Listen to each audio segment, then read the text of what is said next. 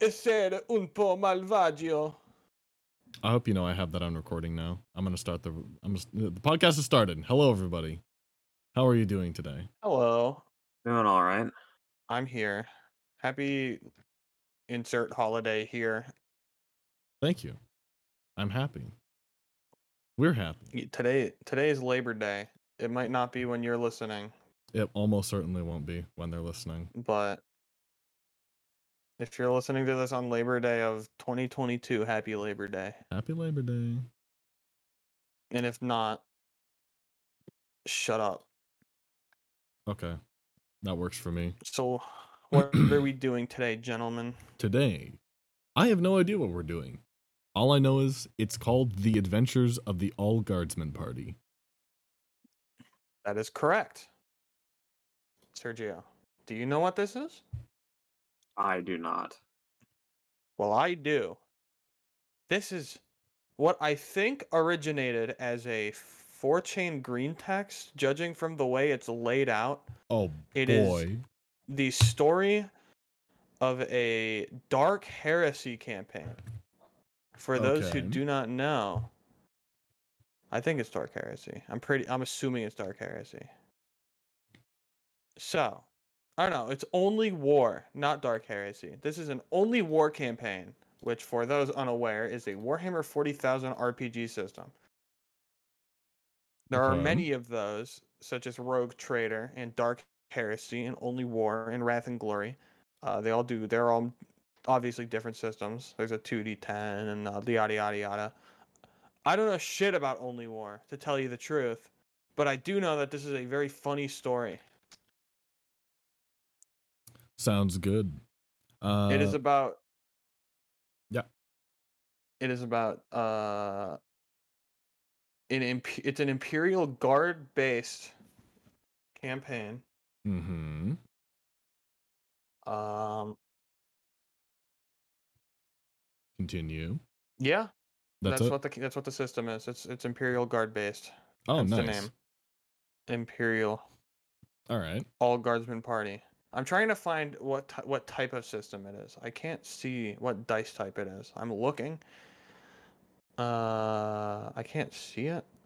It's, It's the called fifth Only War? game line. It's called Only War. It's the fifth fifth game line in the Warhammer 40,000 roleplay system. Did you know that Warhammer Fantasy originated originated as a role playing game before it was turned into a war game? Huh. That's cool. There's mean, your that makes fact of the I day. So, this is uh, the original posters, OP, if you will. Mm-hmm. His story on his only war campaign. This must have been made in Italian because there's a I'm button assuming, to yeah, there's a change the language to Italian. that says set language to Italian. That's an impressive button. I love that. It's a D100 so- system, yeah. so it's another 2D. It looks like the, the, the first chapter is Darwinian character creation. yeah, I, I I think because this is broken off into chunks, we should each read a chunk. I agree. There isn't a lot of. I don't think there's any dialogue really because it's a telling of a like of events. Shall I start us off, nah, or should Jacob start us off? Jacob. Who would like? I can start us off since this is what I have brought unto the table. All right. Works for me. So without further ado, this is the adventures of the All Guardsmen Party. Chapter Uno. one, I guess. It's not really. It's not numbered, so I, I guess I can't really number it. Chapter one. Our DM can be a little evil. There's a picture of uh, Ciaphas Cain with a with a little "Join the Army, sign up today" poster. And he's got the uh, Last weekend, the Aquarius. he's Is got that the- is that the symbol? it's the Aquarius. Did you? s- I couldn't remember. That's a const- the that- honey, that's Aquila. a- yeah, it's a honey, that's a constellation. Aquila. That's what it is. I knew it wasn't Aquarius, but I that was the only word I knew Aquarius. supposed to Can't help being an Aquarius. Am I right, guys? Gemini is BTFO. Yeah, if you're a Gemini, I guess stop I, listening. I guess I guess well Kai isn't here, so I guess so I guess he got out. Uh, if you're listening to this episode, turn it off. Gemini. My dog is barking. That's okay. Last weekend, our group got together for a marathon session to start a new campaign in a new system. Upon arrival, we were all given copies of the Only War source books and told to build a regiment, then build grunt level characters, then make a few backup characters. Now our DM runs what we refer to as high mortality games. In our several year long D&D games, so many PCs died that our GM actually appears on the Hitler scale of death me- death measurement. What? And this was written probably a while ago. So, Hi- you know, Hitler scale. Okay, I looked it up. And we were yeah. Should I is read the it? Hitler scale real? It is uh Hitler unit of measurement. One Hitler is a unit of measurement that translates to roughly 6 million in decimal form. This should be a universally recognized conversion unit, as it can most accurately tell if something is worse than Hitler. For example, Stalin killed around 54 million people, which translates to 8.33 Hitlers.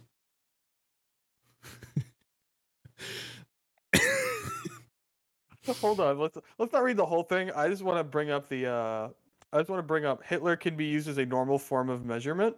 When the bank charges you a 35 $35 on an overdraft fee, you can go in there and complain that they are screwing you to the tune of 85 pico Hitlers. Or the 2008 stock market crash lost 1.2 trillion dollars, which is adjusted to roughly 27 millihitlers.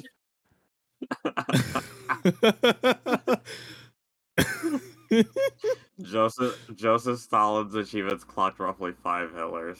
that's that's pretty. That's No, they they say So- it's so- so- 8.33 Hitlers right here Yeah, in the definition. 8.33 Hitlers.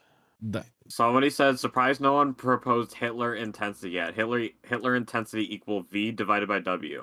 V equals death toll divided by dura- duration of event, while W is Hitler's murders divided by duration of Hitler's reign." nice. All right. So, uh, Yeah, nine eleven that That one takes is a a- six point two eight HIs. Uh, that one takes into account time duration as well as number, Well, this one's just the number. The Black Death killed over 100 million people, making it 16.66 times worse than Hitler. Based. All right. Please continue. Anyways, this is in the middle of a sentence. And we were all familiar with the with the nature of a guardsman's life. So each of us, if I, I don't think I've actually stated it yet in this episode, this is a Warhammer story. Yes. This is a Warhammer story. Uh, But we're gonna name the ep. Matt, are you uploading the episode? Yeah, I am. I'm recording. it. Okay. Can you name the episode? Uh, All guardsmen Party colon. This is a Warhammer episode. Okay. Sure. So each of us made a, a bunch of backups and didn't get too attached to any of our characters as we wrote them. No special snowflakes here. Our regiment was mustered. Why not catch up? Our characters met and trained, and we were deployed to fight some orcs. We learned the system in a few skirmishes and commiserated when some of our characters rolled poorly or screwed up and bit the dust. Then we were marched out to the trenches, given our piece of the line, and the battle started. Shall I go next? Matthew, you may go ahead.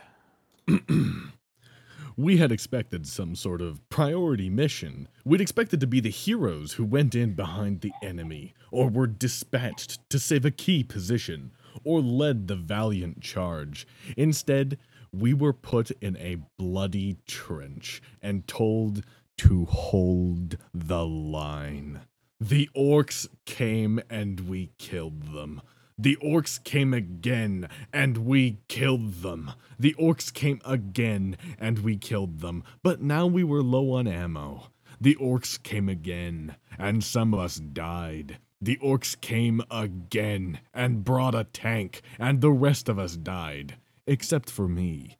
I ran. The first session ended there, with our first set of characters dead in the trenches. We agreed it was a proper introduction to the life of a 40k guardsman, and got ready for the next day's session, where we expected to finally be sent on our mission. The second session started with us watching my character's. But no, the, exe- no, I know. I would. I'm going to oh yes, you're one. right. I am sorry. The second session started with us watching my character's execution by the commissar. Then we were put in the same bloody trench and told to hold the line. We did better this time. We actually held out long enough for fresh ammo and reinforcements to come up, but in the end we died. Then we brought up new characters and did it again in another part of the trenches. Then again, then again. We were rolling up new characters between turns now, either to bring in as reinforcements or for when we had to start up as a new unit. Very rarely would we survive long enough to be rotated to the rear or take a non-fatal injury and get evac. Usually we all died. Finally, in, after three in-game days and dozens of character deaths, we were told to charge. Oh no. Jacob. Bitched hard when we heard this. It was a death sentence. Our characters had done well this time. We were all still alive and our ammo levels were good. We knew our squad could have held out much longer in our nice, safe trenches. Our DM asked us if we wanted to lodge our complaints in character, so we shut up and charged. We died like animals. Ouch. We we fought on the left flank of the charge, then on the right, and then got to play our first armored characters in the center. When the ca- charge failed, we played as a basilisk crew covering the retreat.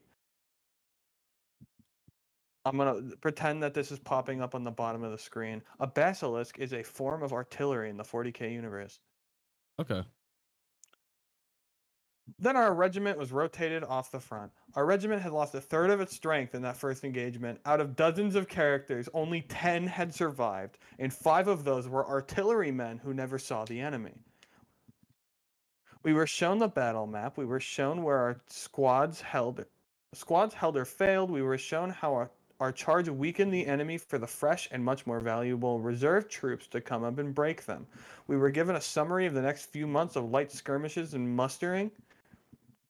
We were then sent into battle against Traitor Guard. What kind of fucking planet has Traitor Guard and orcs? That's the answer cursed. is the video game Dawn of War. we were taking a city this time, and once again our regiment acted as the cannon fodder. We secured and pushed, and secured and pushed, and died and died and died.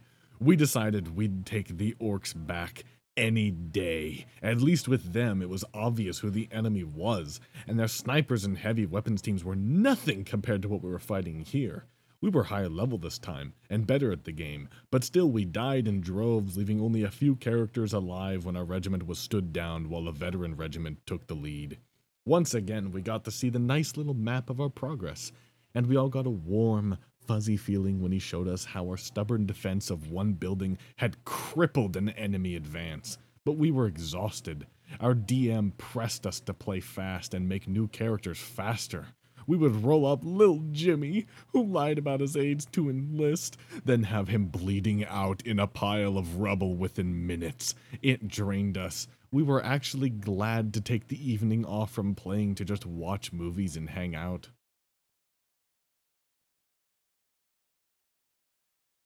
Sergio.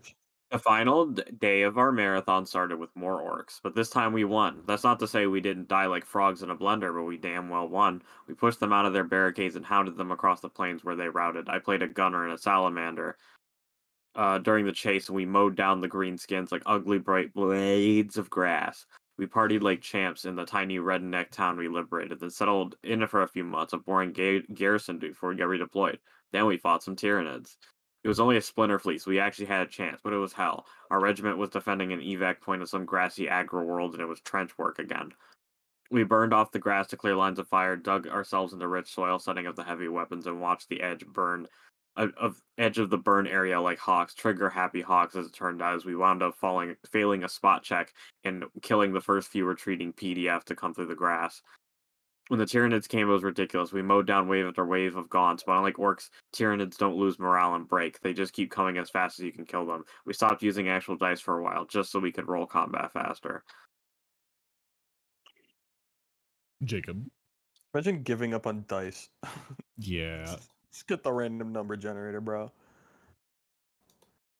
The bastards in command had decided to do a collapsing defense, which meant we fought until the front trench was collapsing, then they shelled the bejesus out of us while we retreated. We lost something like 20 PCs to our own Graham shells, but it really did work pretty well, at least until we ran out of ground to give. All the civvies were out, it was just a few regiments of guard crammed into a spaceport completely surrounded by the swarm. We were killing them off as fast as possible and hoping that either reinforcements or evac would come down before ammo ran out. Things started to get bad when the higher forms of Tyranid started appearing. Gaunts and gargoyles are bad enough, but when it was the warrior, but it was when the warriors showed up that we actually actually that we started taking serious casualties.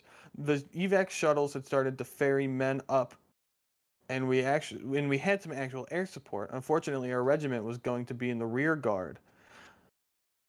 The end was in sight, and morale was holding up well, right uh, right up until we encountered a Lictor brood. Then all I can't fucking read anymore. I was doing good at the start. Then things started to fall apart. I hate lictors. I bloody hate them. We played three backline squads in a row, and each one was torn to sh- bloody shreds by those sneaky bastards, all without us landing a kill. We started the rout, but our commissar and his guards went into the breach, killed one of them, and shouted the regiment back into position. Our evac finally came, and what was left of our regiment started the final retreat. There were a few valiant last stands, but most of us managed to get to the shuttles. Our final squad had just boarded and was taking off when the air interdiction broke down and Tyranid air units started attacking the shuttles. We were equal parts pissed and terrified as our DM described shuttle after shuttle being destroyed. The regimental commander's bird was nailed early, so were the bigger shuttles with the vehicles. He didn't say who was in most of the other shuttles, just rolled his dice and removed them from the board as they fell. It was heartbreaking. Finally, there was only a single shuttle left. Even though the Tyranid flyers swarmed it, none of their shots seemed to hit, and it started to climb out of the atmosphere. And then it was away. The flyers broke off, and that single shuttle was headed for its fleet transport, free and clear. Sergio? We formed up after a bit Wrong one. No, of waiting. no, no. above, one above, Oh, okay. inside. Inside the shuttle, our last set of characters were trying to figure out what the hell was going on. There were about 50 guardsmen cl- crammed into a 20 man shuttle. No one was telling us anything. We all heard the Tyranid flyers attacking, and everyone felt it when we hit space. The guardsmen close to their cockpit relayed what they could overhear from the pilot's radio, so everyone knew the other shuttles had been attacked, but no one was sure exactly what happened. In any case, we are all happy to be alive, and we're looking forward to getting off of the crowded shuttle. Then the shuttle stopped. The guardsman near the cockpit told us we were being redirected to a different uh, transport, and the pilots did not look happy. When the shuttle docked, everyone piled out, and we found ourselves in a completely empty loading bay. An order came via the speaker system to form up by rank for inspection, and at this point, our GM gave us a list of the guardsmen who were on the shuttle. Every single character who had survived the battle had been on the shuttle, along with a few other grunts. All- All 37 of our beloved guardsmen had lived, with the exception of the artillery crew we played. But screw those guys, team killing jerks. We formed up, and after a bit of waiting, the doors opened, and then a few squads of stormtroopers marched in and instructed us to drop our weapons. There was a bit of argument at this, on this point, until the, until the captain of the stormtroopers pulled out an inquisitorial rosette and told us we were currently guests of the Ordo Xenos. After we were done pissing ourselves and disarming, an acolyte and a team of Medicae entered. We were informed that our regiment had been disbanded, we were officially dead, and we would all be subject to a scan for gene stealer infection. At this point, our GM, our DM, GM, how dare I, ended the session. We were each handed copies of the the Dark Heresy core book, a list of our surviving guardsmen with all this fill, with all all the filler grunts crossed off, and we were told to pick our characters for the next game. So yeah, that's how our DM does backstories. That's really cool, actually. I'm gonna steal Yeah, that idea I- at some I- point. Yeah, I really like that. Just an absolute fucking slaughter fest. How are you guys enjoying it so far? I think I this really was a like very it. It- cool idea. I like It, it, this. fe- it feels like a a lot. military journal. I think the um the first part that's a really interesting setup. I don't know if you should. Uh, it would be you'd have to get the right group of people to really enjoy that because that could feel very sloggish in some ways. I think the battle map was a good idea because if you don't have the Yeah, I- battle map, it doesn't feel like you're doing a damn thing. See, I, I see. I, I think that w- he basically what put them through Guardsman Simulator. Yes. of dying and dying and dying, and then more and more and more will take your. Pl- I I think it's very clear that they're, that they're like big Warhammer fans because clearly I think they caught on to oh he's going to let us infinitely respawn. Right. Mhm. I mean, I feel like he did warn them in advance to make the extra characters, so I think it's. Wow, Matt, how unprofessional of you getting an email. Yep. Here, hold on. Let me message you on Steam to make it worse. Oh my god, no. If you do, it's gonna make the noise. It's gonna do it. Don't you do it. Okay, you're not online. I can't do it. You're Oh, lucky. Thank God. You son of a bitch. Oh yeah, Oh my god. I feel like this Why wouldn't Discord work? With our group. I think it would work with our group if we were upfront about the fact that this is going to be a very different kind of campaign. Because, particularly if it was Nick, I think Nick would very much dislike it if he wasn't told, yeah, you're just gonna, we're gonna cycle through the guardsmen. Like, this is Guardsman Simulator. Mm-hmm.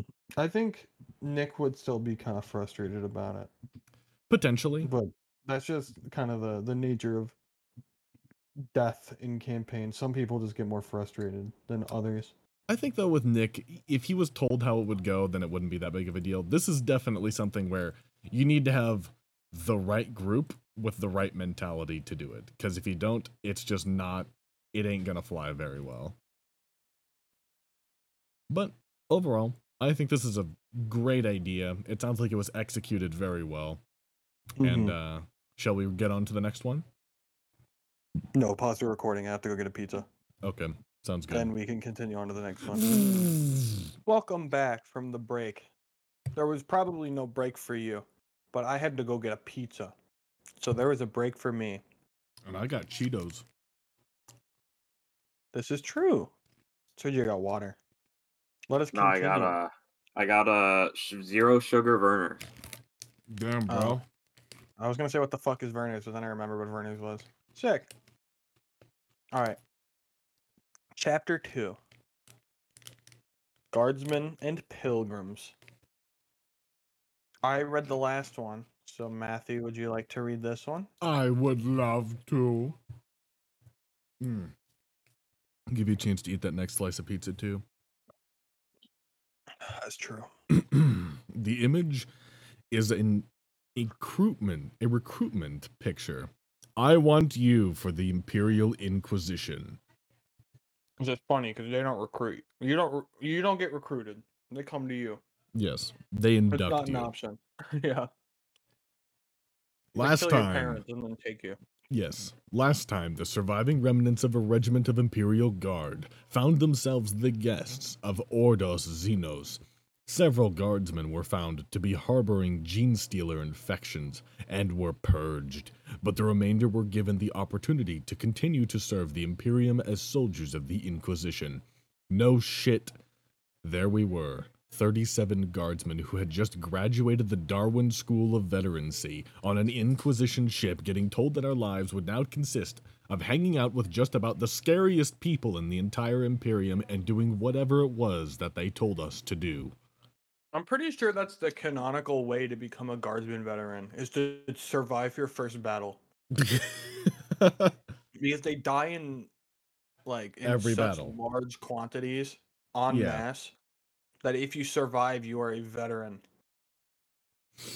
Serving in the Inquisition is not a very normal job, as in, there's no way of knowing how things are going to work or what you'll have to do. Inquisitors have tons of leeway in how they do things, so each one runs their team in their own unique way. You might get an Inquisitor who likes to travel around, following rumors and hanging out with heroes of the Imperium, and it's your job to act as the cavalry when they get into trouble. You might get an Inquisitor who is really, really into research and winds up spending all of your time guarding an incredibly disturbing science facility. That one would be Sergio. Yes. You may even get an Inquisitor who hangs out playing psychic nursemaid to a band of spies and end up being used as a meat suit by your boss when he feels a personal touch is needed, perhaps even getting the inquisitorial equivalent of a Pokemon trainer. and then the next That's- image. That psychic meat suit one is actually in one of the books that I read. I won't say which one in case you or Sergio wants to read them. One of the many 40k books I've read that happens. I love how the next image is uh, Professor Oak saying "Welcome to the Inquisition." and he's some in great. a fucking he's in an inquisitor's hat. Yes, that's a great would you like to pick up? Yes. Pokemon trainer isn't the best way to put it. Pokemon professor might be better. Our Inquisitor collected teams from across the sector and handed them out to interrogators who needed to get their feet wet leading a team. This was actually a pretty important role. Not every Inquisitor has the time or men to spare when an apprentice interrogator is ready to move on, so they would get sent to our boss. He would set up with them up with a team and mission, keep an eye on how they did. He had a real name, but we all called him Professor Oak. Oak had a fair number of recruitment teams that wandered around looking for fresh meat. Easy meat. one of w- one of which was hanging around our battle, checking for gene stealers and drafting guardsmen who wouldn't be missed. We got packed up and sent along to Oak's mobile base of operations and got put through a crash course in being an Inquisition goon squad. Then we got split into squads of five or six, partnered up with some combat light teams and handed out to Dewey interrogators like the 40k equivalent of a Bulbasaur. We were playing as the guardsmen. Everyone else was handled by the DM. Each team was filled out by ten or by ten other classes leaning towards the non-combat side. So more adepts, psykers, and tech priests than the other classes. There was some of everything in each group, as well as the interrogator, who could be pretty much anything. If I if we ever do a campaign for 40k that I don't host, I want to play as a tech priest who got mixed up in the assembly line and is actually a Skitarii That would be so really he funny. so he's just like this fucking like robotic drone idiot and then somewhere else in the universe there's a fucking there's a Skitarii ranger who's like shitting himself from pure fear because they forgot that they were building him to be a fucking tech priest so he has all of his free will and emotions and he's just like what the fuck is going on anyways we worked with our DM to split our survivors up into groups. I'm gonna burp. okay, I burped. Thank you. Then he tacked on the sheets for our NPC associates. I'm gonna burp again. okay, Gave us a very vague view of vague overview of what each group's assignment was, and asked us which one we wanted to play as. The groups we didn't play as would go on their all go on their own missions, and the survivors would meet us when we got back on base. We chose a squad that was being sent as a two, as a hmm. two part of a two team force to check out some suspected cultist activity in a pilgrim fleet. Our roster was consisted our roster consisted of five guardsmen, two adepts, a tech priest, a cleric, a sister of battle, and our interrogator was a former cleric. green and text. yeah, there's Yeah. a green text that says the all guardsmen party in the pilgrim fleet. Imagine you're a guardsman that's just been recruited. You fought a brutal campaign that wore down your regiment, watched the remainder of that regiment get destroyed by Tyranids. Then you find yourself in the hands of the Inquisition. Then the Inquisition purges a few of your buddies, gives you an offer you can't refuse, ships you through the warp, and dumps you into a really creepy boot camp. Finally, they split you and your remaining buddies up into squads. Introduce your squad to some weird looking guy who seems far too, far too, far too excited to see you, and tell you to do everything he says. Now, you're hanging out at a bunch of passenger cabins on a Navy ship, going Emperor knows where, with a few of your buddies, an interrogator, three nerds, one of which is more metal than meat, a priest, and a psychotic blonde bombshell wearing, wearing armor that's probably worth more than all of your squad's gear combined. We were slightly weirded out. Our merry band consisted of a cynic, a nervous med student, a lazy bastard, a shameless thief, and a paranoid by the names of Sarge, Doc, Heavy, Nubby, and Twitch. Technically, the others were part of our band as well, but quite frankly, we wanted nothing to do with any of them. With the possible, possible exception of the sister, um, in the hypothetical sense. Our interrogator and the other. Hey, I'm speaking. I'm working on it. The others spent the entire journey going through the files that Oak had sent along, planning on how they would hunt down the suspected cultists, sorting out who had contacts where, and brushing up on the exact flavor of the Imperial cult that dominated the Pilgrim fleet. We paid just enough attention to establish that we would be on ships the whole time, and that we'd not be expected to actually do anything strenuous, unless everything got screwed up. Then we played cards and slept a lot. Some people might say that two months is a long time to play cards and take naps, but those people have never served in the guard, and it wasn't all sack time. Sarge made sure we kept up on our PT and combat drill. Got to stay in shape. By the end of the trip, we were well rested and ready to stretch our legs, whereas our teammates were wound up like springs and developing new conspiracy theories every few minutes. we finally, we finally, oh, it's just a regular 40k theories uh, fan. Uh, we finally arrived um, at the Pilgrim fleet, which, as we understood it, was a bunch of ships full of hardcore zealots on their way to a world they considered holier than normal to pray, sightsee, and generally replace the population that an Orc Wa had recently removed. They had some sort of deal with the ecclesiarchy to provide tr- extra transports and fleet escorts, and it was basically just an imperial colonization fleet, except everyone was just a teeny bit crazier than usual. They're hanging out in orbit around a hive world, refueling, refitting, and gathering more pilgrims the nerds and nuts, as we called them outside their hearing, were pretty sure that a chaos cult had infiltrated during either this stop or a previous one as planning something very evil. Probably something to do with Gellerfields or daemons, or plagues or heresy. We operated on the assumption that they would tell us when they figured out. Anyway, anyhow, our ship uh, joined the fleet escort and a bunch of voxing and li- liaising started. Uh, for the audience, um, Warhammer spells demons as in the British uh, D A E spelling, uh, but we just affectionately refer to them as the daemons. Yes, despite that being somewhat objectively incorrect as far as English pronunciation. Matt, can you pause again real quick? I sure can. I gotta go put the dog up so it doesn't pick up. We're back. We're back. We did it. We're, We're back. back. We did it. We did it, Reddit. Everybody, round of applause. I hope that came up crispy. Our job was generally pretty simple. We were there to stand guard, look menacing, and be ready to kick some ass. If the boss went somewhere official, we'd slap and Imperial Rosette. Is that what that is? Equal, I don't know what that is. Yes, it's yeah, it's the uh, it's the Inquisition badge, but it looks it's an an equal sign a, Both the uh, brackets. a closed bracket, an open bracket, and another equal sign. Which you know, I mm-hmm. Inquisition. Mm-hmm. Badge on and flank him like good little goons. If the boss went somewhere unofficial, we'd leave the leave the badge off and slouch a little. Truly, we were masters of disguise. Whenever the nerds and nuts took shuttle trips to look up leads or meet contacts, at least one of us would tag along to watch their back or be on hand in case of emergency. Except for when the sister visited other sororitas. We weren't invited on those trips for some reason. No boys allowed. No, no boys, boys allowed. allowed. Stinky, stinky, yucky, yucky, stinky. When we weren't on duty, we each had our own little pastimes. Sarge would worry about what insanity our superiors were planning, while Doc would read his beginner's guide to medicine. And Heavy slept. Nubby would wander around looking for small objects no one would miss. He did this while on duty too. And Twitch would obsessively craft tripwire traps and drink recaf. Recaf is coffee in the Warhammer universe. They call yep. it caffeine. They call it recaf.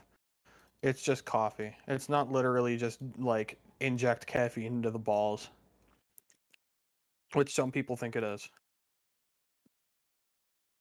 Twitch and Nubby didn't exactly endear themselves to the locals, but supply and perimeter defense are important parts of being a, a guard, so we didn't mind. I don't know why my brain stuttered on on A things were going pretty well for us. No one was sh- uh, shooting at us, or the rations were good. It didn't rain on us when we stood guard, and no one outside of our team yelled at us to do stuff. Occasionally, we'd have to make a show of force and beat the shit out of someone who tried to mug one of our nerds, but generally things were pretty quiet. The most excitement we had in those first few weeks was when our cleric got in a religious debate, and Sarge had to pistol whip the, the other debater until he put down the flamer. nice. Why would you do that? It says with Jackie Chan in the back, impact font on the front, 2007 looking me mass. Yeah, compressed looking ass. Eventually, they must have figured something out because we all rebased to a single pilgrim ship and made ourselves the guests of the captain, while everyone else was running around saying things like, The game is afoot, and We almost have them, and I can practically smell them. Sarge had us gear up and get ready for everything to go ploin shaped. The cavalcade of screw ups started with one of our nerds finding a chaos tome in a collection of holy relics and immediately deciding that it was his inquisitorial duty to find out exactly what flavor of soul destroying evil it was. By reading it. Unfortunately, triple space, Nubby was currently on babysitting duty and was not experienced enough to know that the correct response to someone doing this to hit them until they stop being stupid. Instead, he called for backup, which is a pretty good response, while he kept the priest who owned the relic collection covered. By the time backup arrived, the adept was giggling and speaking backwards. Backup consisted of Heavy and Twitch, as well as unfortunately the other adept and the cog boy. The two sane ish nerds decided the correct response here was to try and take the book from the gibbering adept and started chasing him around the room. Since neither the adepts nor the tech priest were very athletic, the chase looked a lot more like a bunch of nerdy kids trying to play tag than Inquisition agents pursuing a heretical artifact. None of us felt comfortable taking the initiative here, so we all just covered the doors and made sure no one entered or exited and stood there watching the demented game of keep away. And then the gibbering adept finished the spell he had apparently been recruiting, and a minor demon manifested. Sergio? Sergio? Sergio? Hold on, where Good are thing. you? Uh, the Doom Uh, Demon. we just finished the one with the Jackie Chan meme. Oh, okay, yeah, I was looking at the one above for some reason. Uh, Uh, this the- gal, He, he, he, he manifested the demon. yeah, Yes. uh, eh. the Daemon. Uh, this Daemon. gal, this galvanized us nicely, and all three of us started pouring las fire into the thing before it could do anything. Unfortunately, the priest we'd been covering took the chance to run for it. Then the gibbering adept followed him through the open door. Then both our nerds gave chase. Now all four were running through a a room full of pilgrims. The priest was screaming about heretics and daemons, and the adept uh, was screaming about the glory of chaos, and the nerds were still trying to wrestle the book away. The pilgr- pilgrims mobbed the insane adept and tore him and the book apart in seconds, then started chasing the nerds with similar intent. The cog boy apparently took charge and decided not being torn into pieces was the better part of valor. Then he concluded the safest place to hide from a mob of maddened imperial zealots was with the tech priest who kept the ship running. The nerds all ran all the way to the ship's engine room with a steadily growing mob at their heels, baying for blood. The tech priest let them in and closed the door behind them, but the mob refused to disperse and settled in to siege them out. Meanwhile, the heroic guardsmen shot down the minor daemon until it stopped moving, and then stomped on it until it stopped being solid. That done, we went to check on the runners and saw the mob chase them out. This was above our pay grade, so we decided to kick the problem upstairs and fort it up while we waited for further orders. Eventually, our cleric and sister arrived with Sergeant Doc in tow, and the boss voxed us all. He gave us our report, and the nerds were voxed and gave theirs. Then the boss gave us our orders. Us guardsmen were secure relics and demonic remains. The nuts were sent to talk to the pilgrims' leadership to get the mob dispersed, and the boss would talk to the captain and get some support sent down. This sounded like a pretty good plan, but at that point, we started to suspect that we were the only competent people on the team. What happened next proved us right. Our interrogator marched up to the captain of an imperial vessel, a man who could trace his family's command of the ship back to the founding of the sector, and started giving him orders. This did not go over well. While our interrogator was an agent of the Inquisition and had the Rosetta prove it, he was not an inquisitor, and the captain of an imperial vessel is generally considered to be second only to the emperor by their crew. He managed to insult the captain in about six different ways in three sentences, which resulted in him getting his ass thrown into the brig until he remembered his manners. The captain then sent us a brief message instructing us to sort out any problems with the cargo without bothering him or his crew. While we were digesting this new development, the cleric and the sister got jumped by the cultists we'd been looking for. Luckily, the sister and the cleric were heavily armed, incredibly paranoid, and far more level headed in an emergency than the nerds were. They fought a retreat to the Sororitas Enclave that kept watch over this shipload of pilgrims and dug in. Unfortunately, the only sisters in this enclave were hospitallers and some other non combat orders, so while they could handle a bolt there, they weren't suited for breaking out against the besieging cultists. To put it simply, they were stuck they were stuck until help came, just like our adept and cogboy. It was down to us to pull everyone's asses out of the fire and take care of business before things got any worse. So, no shit, there we were, a bunch of ordinary guardsmen on a spaceship full of crazy pilgrims and cultists. Our boss was in the brig until the captain was no longer pissed at him, our nerds were trapped behind a mob that wanted to burn them as heretics, our nuts were pinned down by a bunch of actual heretics, and it was our job to fix everything. Sarge took command of the situation and started going through the Imperial Guard NCO disaster response checklist. Step 1 Secure perimeter. Step 2 Determine chain of command. Step 3 Call for backup if necessary. Step 4 Establish contact with friendlies. And step 5 Combine forces with friendlies and repeat. Step 1 was already done. That perimeter was locked down like nobody's business. There just wasn't anything we actually cared about inside of it. Step 2 was a bit trickier, because we were still in Vox contact with the nerds and nuts, and we didn't trust them to tie their own shoes, much less lead an operation. We solved that problem by saying something about Vox interference and reducing the pickup range on our com beads until we could selectively ignore them. Step 3 was accomplished by asking the cogboy to get his AdMech buddies to send out the contact code for the other interrogator team that was looking at the fleet. Step 4 was already done as well. We knew exactly where the friendlies were. There was just a bunch of armed cultists and an angry mob between us and them. All that was left was to get cracking on Step 5. We decided all that all things considered the cleric and sister could use our help much more and would provide more help in return, so we went to them first. Also, they were holed up with a bunch of hot nurses as opposed to creepy machine men. Unfortunately, we still had our orders not to let anyone touch the daemon goo or look for evil books. We either had to split up, which was stupid, or wait for reinforcements, which wouldn't be coming for a while, or use our initiative. So we tossed an incendiary grenade into the room, locked all the doors, and went to go rescue some hot nurses. Unsurprisingly, the cultists had set an outer perimeter to keep out any reinforcements. So after we established where they were, we fell back and started looking for other options. Nubby put forward the idea that the pilgrims seemed inclined to mob heretics, and those were definitely heretics. And why charge a fortified position when you can get someone else to do it for you? So Sarge found the nearest chapel and made a heroic speech about how the hot nuns needed our help and would probably be really grateful. Suddenly, we had our own hot mob of zealots. Oh, they're they're not hot. Authors note they're just normal zealots. Indeed.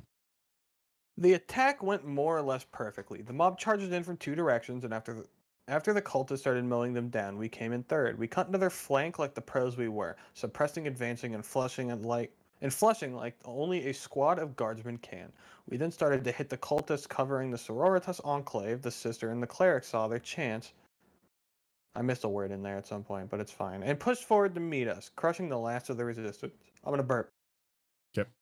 Unfortunately, the second we rescued the sister, res- rescued them, the sister and the cleric uh, started giving orders. Command of the zealots was taken from us, and the entire mob was redirected towards the section of the ship where the cultists came from. Per force, we tagged along, but none of us were exactly keen to be taking orders again, especially since the sister's plan seemed to be cons- consist of get them. So while the sister and the cleric led the mob straight into a into a well-prepared enemy position, we appointed ourselves as the hospitallers' guards. Our squad hung around at the rear of the charge and helped the Saner sisters pick up the wounded while we watched for flankers and waited for the shit to hit the fan. We fully expected the mob suicidal rush to fail. An armed, a lightly armed force trying to press through a choke point into a fortified enemy position wasn't going to work, no matter how high their morale was. We weren't prepared for just how hard it failed, though. The cultists had not only set up a very nice kill zone at the single entry point into their cargo bay, they had also set up all sorts of runes and circles in the kill zone. The wave of bodies attacked attack resulted in a lot of whole lot of people dying right on top of those runes, which immediately started glowing and doing warpy stuff. By the time the mob lost heart and started to retreat, the cargo bay was packed, practically filled with lesser demons. So we took the reverse in the flow of our bodies as our cue to move forward and lay down some covering fire.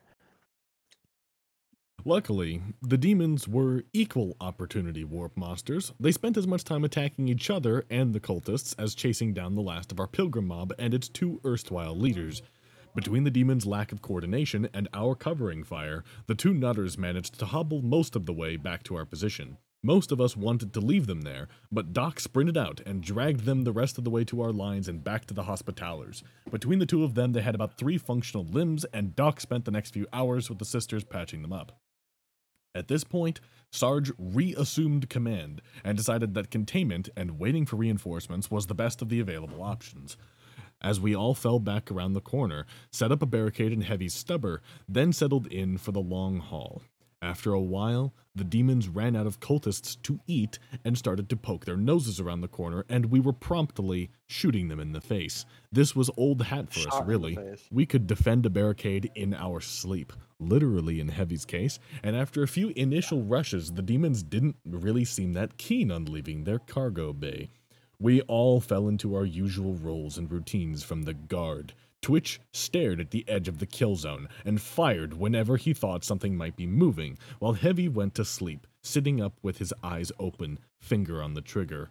Behind the barricade, Sarge went around, yelling at people and worrying. Nubby went off to acquire supplies, and Doc made eyes at one of the hospitalers while they were both elbow deep in the cleric's guts. You know what? This sounds like a campaign we would be in.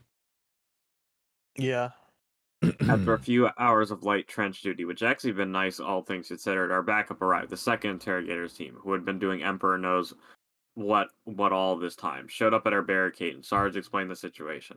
Once again, command was handed off, but luckily the new interrogator decided to leave Sarge in charge of the barricade, while he went to talk with the captain and convince him not to just void our section of the ship. Our little troop had been reinforced with ten guardsmen, two psykers, and another damn cleric. So Sarge decided it was time to be proactive. Sarge wasn't happy to have another cleric around, and none of us wanted anything to do with the two psykers. So the cleric was put in charge of keeping them as far away from us as possible. I would like That's to make a ca- prediction. yes, Okay. At minimum, one of the psykers is going to explode. probably. Probably. Just a guess. I don't actually know. Plan attack of quick was quickly formed, and a pair of grenade launchers were scrounged up from the, the other team's arsenal and Nubby's collection. We started walking a, a barrage up the hallway and slowly advance our entire barricade until it was in the edge of the cargo bay. This wasn't exactly the fastest way to clear out the Daemon infestation, but it was definitely the safest. Not a single one of them managed to get within biting range of us.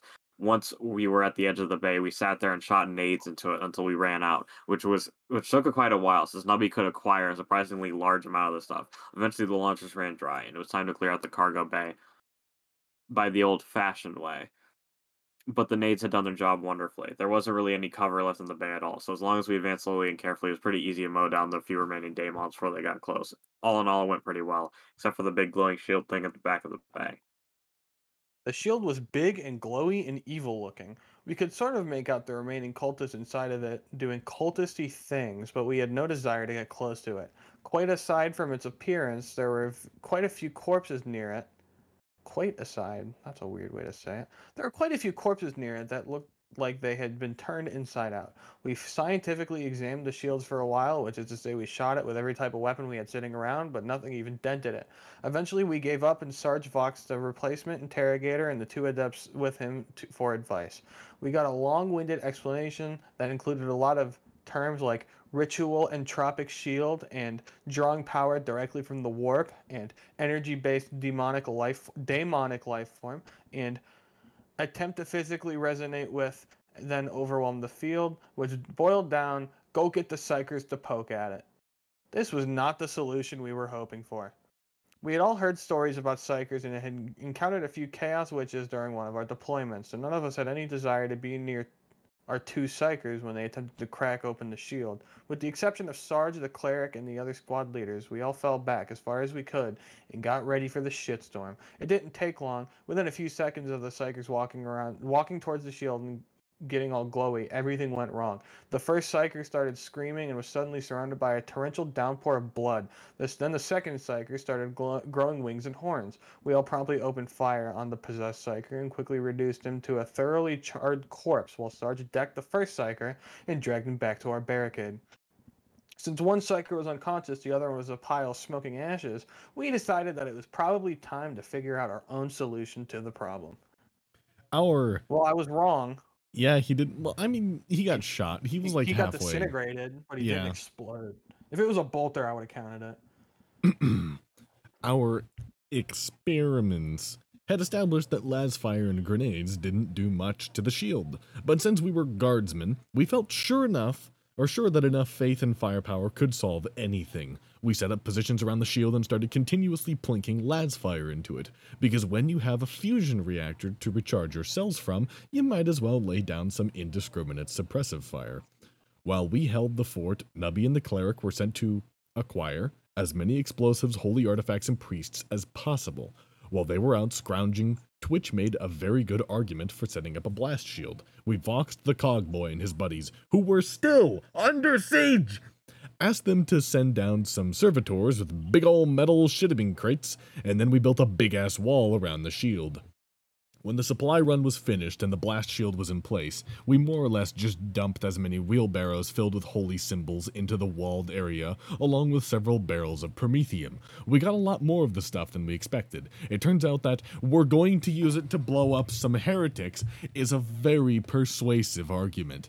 After that, we got the priests to bless every single explosive we could find. We weren't sure it would help, but it certainly wouldn't hurt, and it made them feel very useful we tossed the holy munitions into the blast area as well, and had Twitch set up the detonators. Then we got back as far as we could, started a 10 second timer on the explosives, and ran like hell. You know, that probably was the most fun that the Emperor ever had with helping with anything, if it did help. the Emperor was like, yeah, I'll throw them a bone. As long as I get my thousand psykers or 10,000 psykers, however many it is. I mean, you got one of them. You got one.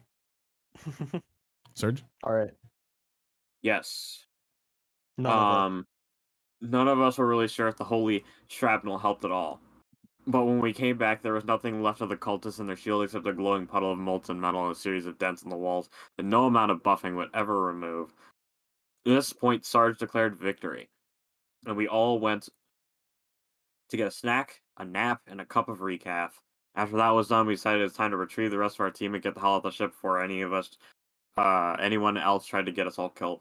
We secured the boss from the ship's brig by turning up the cleanup investigation over to the second interrogator and promising to never bring our boss back with the ship.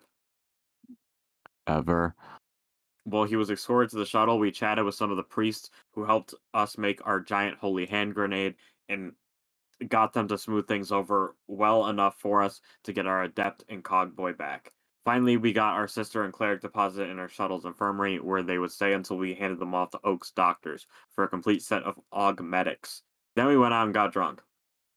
We enjoyed a night of drinking with our friends from the other team, as well as a few more helpful pilgrim priests and our surviving nerds. The high point of all of this was us giving Doc shit for being hung up, on one of the hospitalers then hauling his drunk ass down to their enclave and getting him to declare his undying love for her and her dexterous hands and perfect stitching. We dragged him away before he could devolve into soppy poetry, piled into our shuttle, and called it a night. By the time we all woke back up, we were docked with another Navy transport and on our way back to the ISS Pokemon Center. Based. The trip back was almost exactly the same as the trip out, except we hung out with the cogboy a little more and Doc was kept busy. The tech priest had been damn bit damn handy working with the ship's admech and handling our communications. So we were promote so we we were promoted him to the rank of cogbro and he was welcome in our quarters. Doc had a pretty successful trip, stressful trip. Doc had a pretty stressful trip. It was his job to keep the sister and cleric alive until they could be handed off to Oak's medical teams, but he'd never had proper medical training, just a crash course in field aid and meatball surgery. The ship's surgeons could have helped, but the interrogator refused to ask the captain for their help for some reason. I wonder why. So Doc cracked open his medical books and did the best he could. They lived. Mostly. We finally got back to the Inquisitor's ship, when we finally got back to the Inquisitor's ship, we immediately went out and found the other survivors from our regiment. We all swapped tales of incompetent superiors, insane teammates, horrific, horrific enemies, and intense boredom until word came down that our interrogator was being praised for his success and would be elevated to full Inquisitor. Everyone had a good laugh about this, and we joked that, about where he'd find himself in prison next, right up until we got word that he was looking for us with the intent to, to add our squad to his new retinue. We spent the next week or so hiding with the Cogbro in the bowels of the ship while all our buddies made up wild and conflicting stories about our untimely death, reassignment to a penal legion, imprison- imprisonment by the Ordos Hereticus, induction into the Astartes, and so on. Eventually, he left along with the surviving adept, as well as a sister and the cleric, both of whom had more metal in them than the average tech priest by this point. We all breathed a heavy sigh of relief and returned to our regiment's little camp. Wait, I thought sisters couldn't be augmented. I thought they're just normal humans. Who said that? They're already augmented. I thought they were. Sisters of Battle are augmented. I thought they just wore power armor. I I, I No, mean they can be they can pumped with a shit ton of drugs to make them Ye- super soldiers, just But not like- Yeah, like but the- space marines. But like more metal in them than the average tech. Like, did they get? I mean, if okay, if you lose half your body in a battle, and then they replace that half a body with mechanical parts. okay, I, gu- I guess I'd Would- missed that part. Think about uh, was it Hive Fleet Hive Fleet Behemoth that attacked Ultramar Sergio? Do you know? yes. Where um, Marneus Calgar lost all of his limbs and got them replaced with power fists and robot legs. Right, and I I know that, but I thought the thing with the sisters, I thought that they were talking about just augmenting her to just have her be augmented. I'd I'd missed the part where that she'd gotten like where that she needed to get the robot parts on. Um Yeah. like I thought with the sisters though, Generally they don't allow augments. Generally, no, they do. Okay. The the Emperor is the Omnissiah. Don't forget that. Well, And yeah, so Yeah, we're talking about like like like are- like meta medical and mechanical augments and not like turning you into a 10 foot god man with Mhm. 20 different extra organs. the Omnissiah blesses augments, which means the Emperor blesses augments, which means it's okay. Okay, because they just they always look at space marines like they're fucking weirdos. I mean, they are. Right. All right. I'll Sisters read of the Battle are the closest to human you can be as a crazy super soldier person. Yes. Bender is on the left here. Impact font. Yep. We're screwed. After a few weeks of R&R, or as close as you can get on an Inquisition battleship, a runner came down and told us we were being assigned to a new team under interrogator such and such and we were to report to our shuttle immediately. With a weary sigh, we packed up our bags to, or overloaded wheelbarrow in Nubby's case, and headed out to our transport. When we got to the shuttle, the pilot helpfully informed us that the interrogator, his two assistants, and his three psykers were already aboard. Twitch and Nubby both tried to run, but the shuttle's hatch had already been closed. Twitch and Nubby were retrieved, and we all moved on to the main seating area of the shuttle. We were greeted by our new interrogator and introduced to our new teammates, one of whom was giggling and chewing on a sheet cushion. Not sheet, seat cushion. As we stared in horror, the interrogator gave us a quick briefing, explaining that we had been assigned to go find out why a world hadn't been supplying psykers to the black ships. We did not have a good feeling about this. The black ships are the ships that they use to transport psykers to the uh, Schola Progenium. Nice. I think It's uh, a big it's it's a big uh psychic negation building. If you survive the ship, you have a good chance of becoming a psyker because like you didn't explode. the sister yeah, like Sisters of Silence and like that that kind of like psychic negation shit literally makes psykers like either go insane and kill themselves or explode. Damn. But yeah. Um Uh, let's stop it. Let's stop it we there. call yeah, we calling it there? Sergio, do you that's a pretty feel like calling it there? Yeah. Yeah. So that Alright. was the all guardsman party. I'm gonna put that in Something to be actually good for once. Very good. I I quite enjoyed this. Uh, we definitely should come back to this. yes, foreshadowing for the next chapter is dude, where's my psyker? Very fun. Uh, go ahead and discuss for one second. I got to talk for a little bit off mic. Um, I liked it. Like I mentioned before, it feels like a like a war journal. It reminds me a lot of those like uh the narrations of Star Wars Battlefront 2, the good one on the original Xbox, PS2, and uh personal computer. I like it because it's like